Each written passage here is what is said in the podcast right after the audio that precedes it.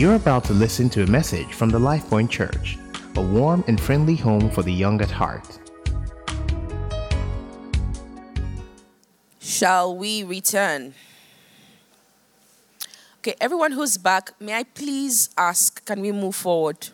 Thank you very much. Please let's occupy the seats in front so that we're closer.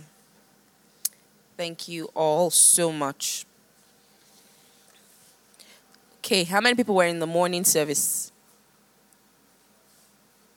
Just one person? Can we try not to sit behind the divider?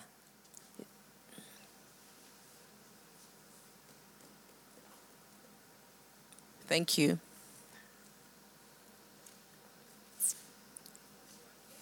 Anybody who sits in the front seat will get a million naira. So you people can sit in front. You people can sit in front. Okay. Yeah, but I did not put a timeline to when that one million will be received. One day, one day. One day, someday. okay, uh, are we still expecting more people who are eating behind? All right, let's let's get started because we have to shut down in a bit. So, if you've been following the teaching series, first of all, welcome back, everyone. Welcome back to Exchange. Uh, we're looking for our Exchange family members. So, if you have friends who typically attend Exchange and um, they couldn't make it down today, please remind them that we have resumed Exchange gatherings, and it'll be great to have them be a part of it.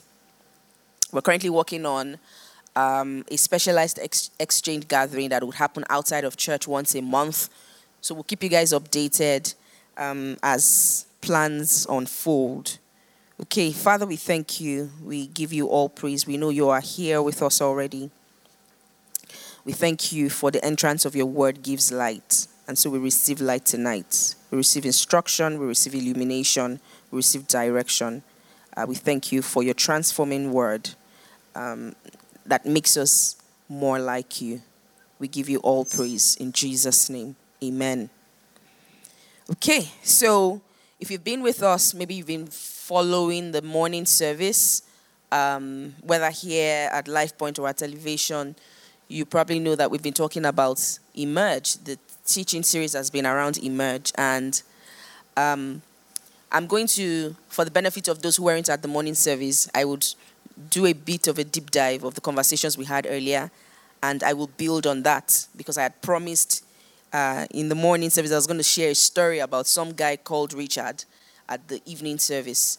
So, um, and then we're going to also have a conversation around Tommy, because not Tommy Hilfiger, stomach, Tommy. yes, because I got asked um, an interesting question after I shared an experience in the morning. Yes, I spoke about feet in the morning, and then there was a follow on question around stomach. so we will talk about that. And of course, I have a few questions that I would like us to also discuss. All right, so um, scripture reading from John 21 from verses 15 to 17. Also, if you've been reading The Purpose Driven Life, uh, this entire week, all, all the way up to yesterday, has been focused on um, our shape uh, it says we are shaped by God for service. That has been the focus. So it's been primarily around service. And I'm trusting God that someone here will be inspired to do more, to commit there. And uh, I mean, the direction in which the worship went, as well as the prayers, um, already shows that God is eager for us to partner with Him a whole lot this year.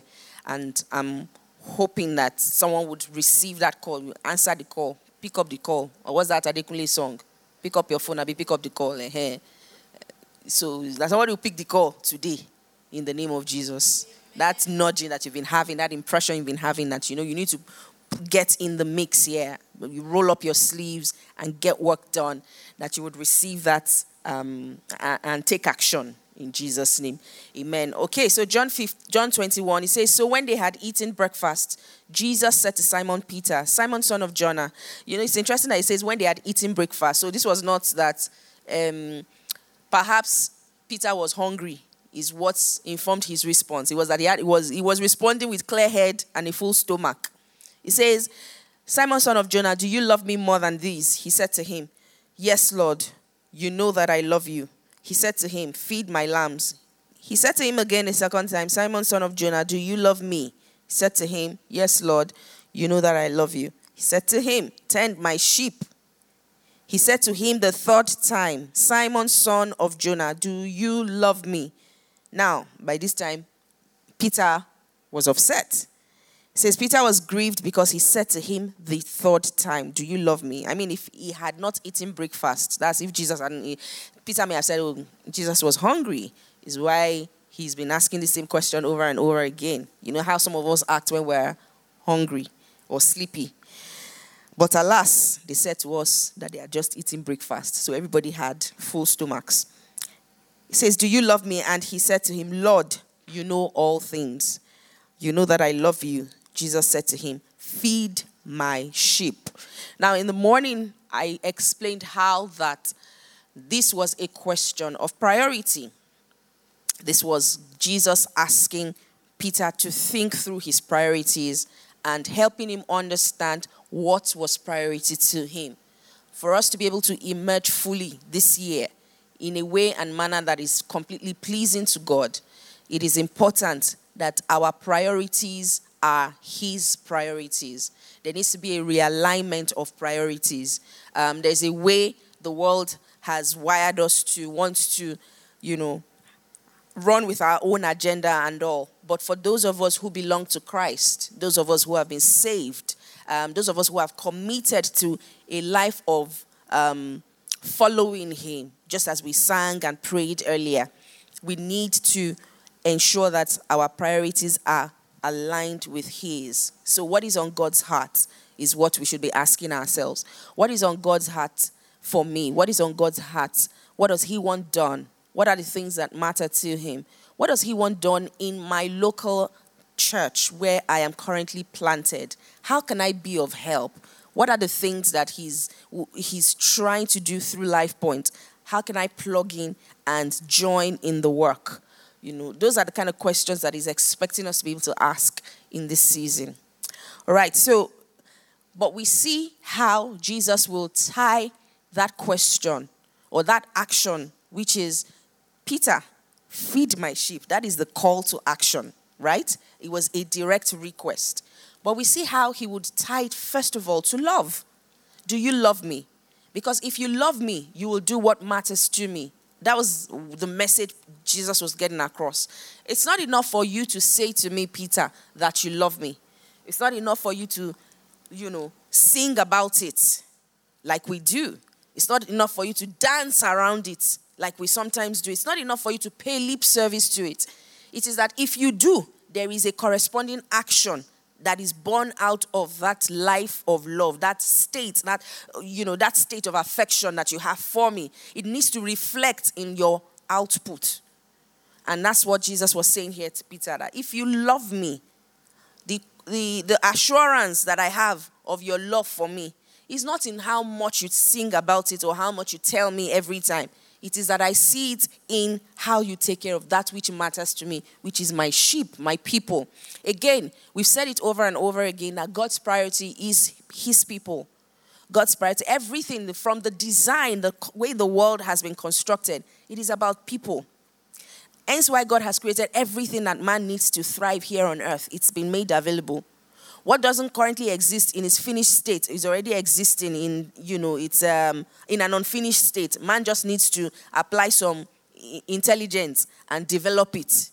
So everything God has done has been primarily for his people, even till the reconciliatory work, the reconciliatory effort that he put in place through Jesus. It is about his people. And so, people are God's priority, and he expects that everything we will do, even as a local church, has got to be around people. It can never be about us trying to, you know, some territorial, tough conversation. It cannot be about, you know, us trying to glorify ourselves. It has got to be about God's people.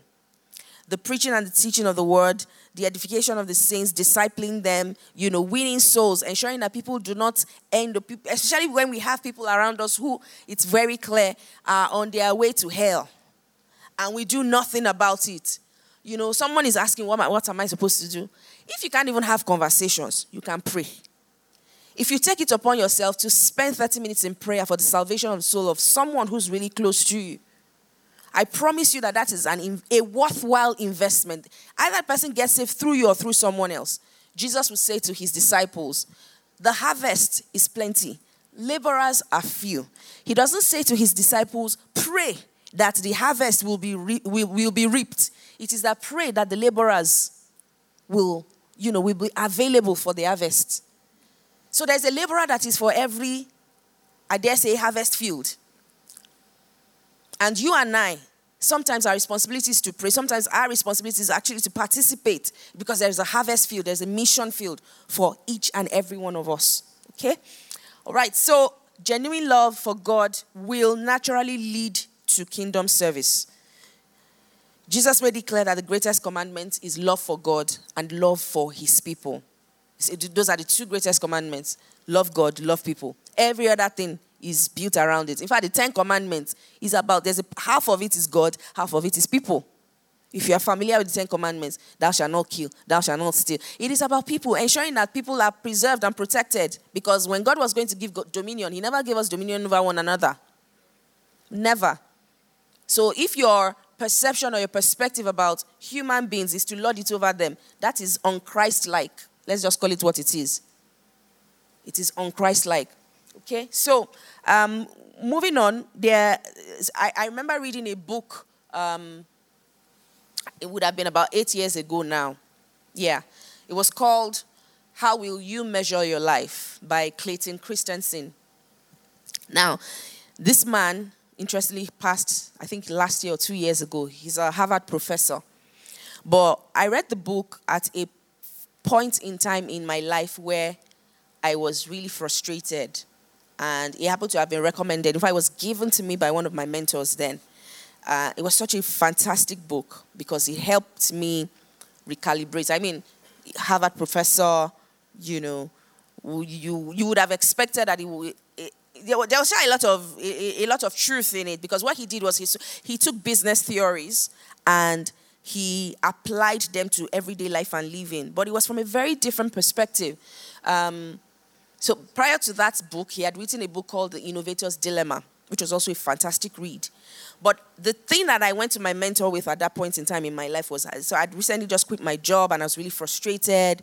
I quit on, I didn't quit on a whim. I quit because I heard God very clearly say to me to leave, kind of like an Abraham moment, you know. But I guess I did not have the, the I just got up and moved with the wind, with my plans. If you know me, I am a planner.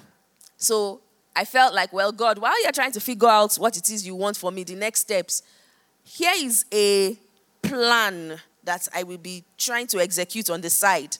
So I had a side gig that I was doing then when I was in, in paid employment, and I was going to continue it, uh, assuming that, well, maybe God really wanted to expand that side gig to become like a main thing because I was doing so well in it when I was doing it alongside my job. Um, and logically, they, they will say to you, if you started to earn a certain amount or a certain percentage of your, you know, your income from your paid job, or even earning more than it, you know, you might want to start to think about prioritizing that side gig because it's no longer a side gig, putting structure around it. So I was feeling like, well, maybe that's what God wanted me to, but there was no clarity. I only just knew one thing. It was time to move on from that particular organization that I was and to take a break. So, I mean, I moved and things did not pan out the way I wanted them to. And so I was having a conversation with my mentor, you know, and he didn't say much. He just encouraged me, prayed with me, and then a few days later sent me this particular book, How Will You Measure Your Life? And reading it, um, it, it, sort of sh- it just helped me calm down, first of all, because um, some of the theories in there were around um, principles of allocation of resources, um, principles around um, taking your your your time and, and, and figuring out what matters the most. How that you cannot over so investment principles you cannot over invest in in work at the expense of relationships. So looking at the vital relationships of your life. And for me then, I was just starting my my family was probably about, you know, 2 to 3 years old. We were young uh, and you know, we're just starting out. So it was focusing on what matters ensuring that you, you give the best of you. There's more to your life. And essentially, things we teach in church. But it was interesting seeing it um, from the perspective of a Harvard professor who's been there, done that, you know, book smart and, and all, but using uh, business principles to teach this truth. You know, so the question that I want to just ride on that on, on, on that book, how will you measure your life? Is how do we, how do you and I currently measure our life or our lives? How do we measure our lives currently? God made us to contribute, He made man to contribute to creation and not to extract resources, you know, for personal comfort. Your life will not be measured by the length of time you live, duration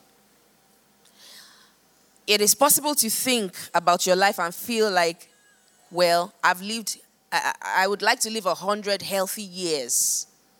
It is the donation, you know, the quality of life lived and how much of it mattered to others. How much of that, those 100 years, those 80 years, those 70 years, will people look at and feel like, ah, that person lived?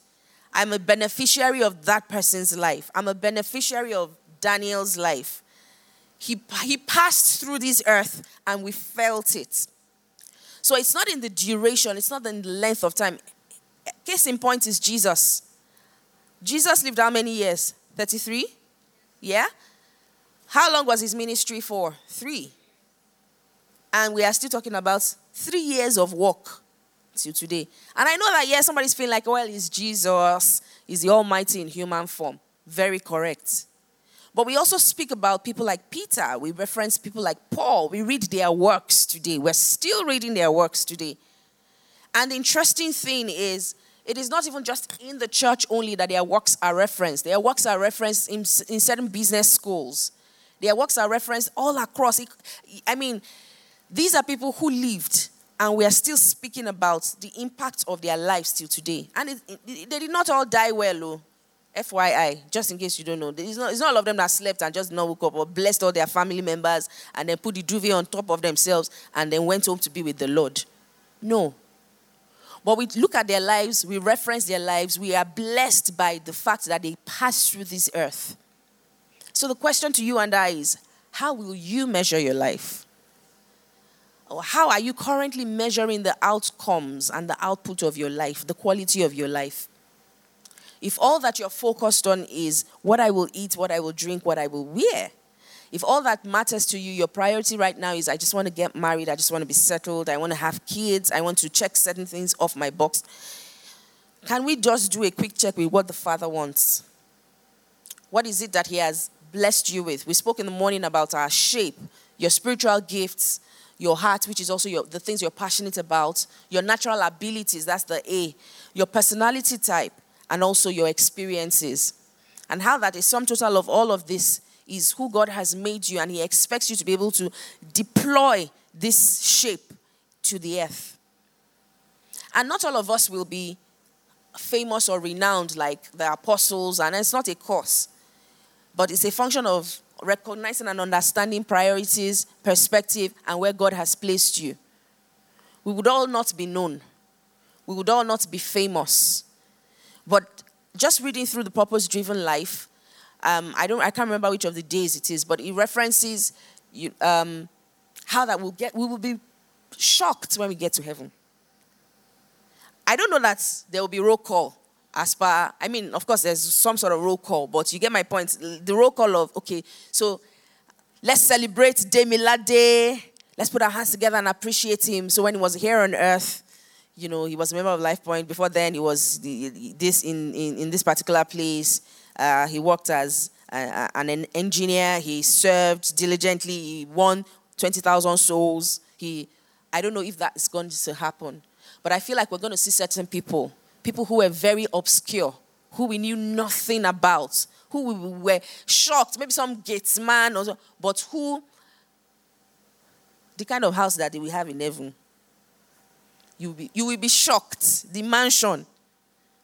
And it's true. Because you see, I remember just reading, and I heard a story once, and it was a story of, I think it was a story shared by Pastor Adeboye. Now, again, you know, there's some of these stories you hear from someone who said, someone said, who said, someone shared. So I, I don't know, of, I don't know the accuracy of this story, but it was referenced that Pastor Adeboye shared this story on, at uh, one of the Holy Ghost congresses. That he was praying for the church one day, and God opened his eyes to see the state of the hearts I think it was a leadership meeting, the state of the heart of the pastors, the leaders. And he was shocked, you know, because apparently some people were still doing jazz, they are pastors. Some people were doing jazz, some people, just different things, people in adultery, all sorts. So God then showed him one man, that the man was a security man, some random place. And God was telling him about that man that so it was kind of like God did an assessment of the Redeemed Christian Church for him as the shepherd. The you know how the uh, scripture references in Revelations to the angel of X church to the angel. He was the angel of Redeemed Church, and God was showing him these are this this is this, this your people. They are plenty in numbers, but their hearts are so far from me. But God then showed him this elderly man in a corner you know, his day job is uh, a security man, but this man was an intercessor. Spent time praying for the souls of men, spent time praying, and God was telling him that he was pleased with that man, and that that man may look like an ordinary man here on earth, but he's a big man in the kingdom. Again, how do you measure your life? How do you measure your life? So, three big thoughts, and then we'll go into our discussion. Wow. Um, first of all, is that service to God is not optional. Our service to God is, and once you have signed up and you say, God, I surrender my heart to you, take my life. I'm giving it to you. Jesus, you are now my Lord and my Savior. There is no room for negotiation about service. It automatically is embedded in your salvation journey we are expected to serve God with everything that we have. So it's not optional. And I know somebody might have a question about that, and I'm, I'm happy for us to discuss it. Once you are saved, God intends to use you for His purpose, and we are saved to serve, not to sit around and wait for heaven. Because that's another mistake some of us have made, you know. Maybe not us in this room. But there's a way you think about service. Sorry, there's a way you think about your salvation. And sorry, I chuckled at a thought that I just remember. Somebody was telling me in the office. I don't know, some of you may have seen it on, I've been off social media since the beginning of this year. But they said there's been some Twitter fights about a particular church that came out and said that they can now start watching television. How many of you have, how many of you have heard or seen that? Yeah, it's, it's a big thing. That so, some people are scarred as in scarred from growing up not watching TV. And then the angel over that church now says you can now start watching TV after how many years of not watching TV. So some people are advocating that no, we are all not watching TV. We are staying there. We are maintaining status quo. You know. Again, we God God will have mercy on us. That's just the summary. So when the person was sharing with me, very pained and passionate, I'm like, okay, so what do you want me to do about this matter now? Hey, start watching TV now, Abby. Go and watch all the ones you didn't want. Let me tell you, when you in your generation, your age, I can tell you all the cartoon series you missed. They can go and look for them and start watching them. That's what's paining you. But the truth is, the measurement of our life is not in these things. I mean, there are laws, people, men set laws once you commit to a particular denomination and all. Thank God there's liberty in Jesus. And is that liberty all of us must embrace? Very important. So we are saved to serve, not to sit around and wait for heaven. Because sometimes our disposition is, I just want to make heaven. And so we don't become relevant here on earth. Everything we're doing is just in a bid to make heaven.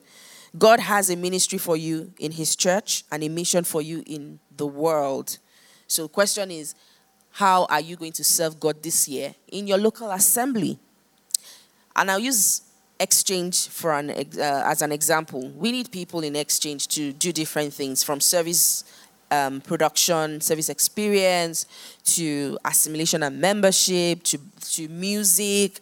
We need different talents and, and, and giftings to prayer team, you know, to the welcome and hospitality team. We need people who would, you know, take on the responsibility for ensuring that the exchange service thrives and that the people who this service has been designed for, they hear about it and they show up for it. So that's just putting it out there. I've just done a quick marketing now. As the Lord is speaking to your heart, that you sign up to be a part of our exchange team, okay? Um, so your com- your contribution is crucial to the growth of the church, and God gave you gifts principally for the expansion of His kingdom. Okay, so um, those who refuse to serve God with their gifts lose their reward. Now, the concept of losing your reward if you don't serve is gotten from the story of uh, the the servant who received a talent, and instead of utilizing that talent, decided to bury it and it's as though some of us bury our talents for different reasons. I know one of the biggest ones is fear.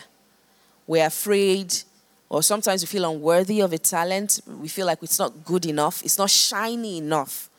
You know, it's not shiny enough. And so, because it doesn't look like what Demilade has, you know, Demilade can sing, he can preach, he can teach. You know, my own talents, what am I? I'm just an administrator. Just I'm just there, you know just any work. Wants to be carrying wires. And so we belittle that which God has blessed us. Meanwhile, you are you, you you are the best at what you do. God has designed you in such a way that you do that thing and you do it excellently well.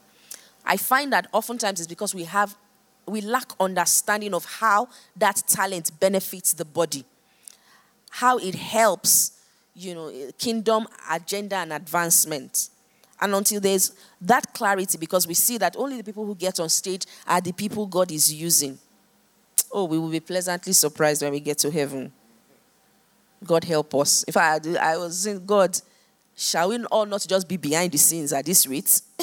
but He still needs some people to be in front of the scene to have these conversations. But what you do in the secret place, you see the, the, the, the, the life that you live, the service where, where nobody sees, where no one sees and God rewards. That, that's the best, I promise you.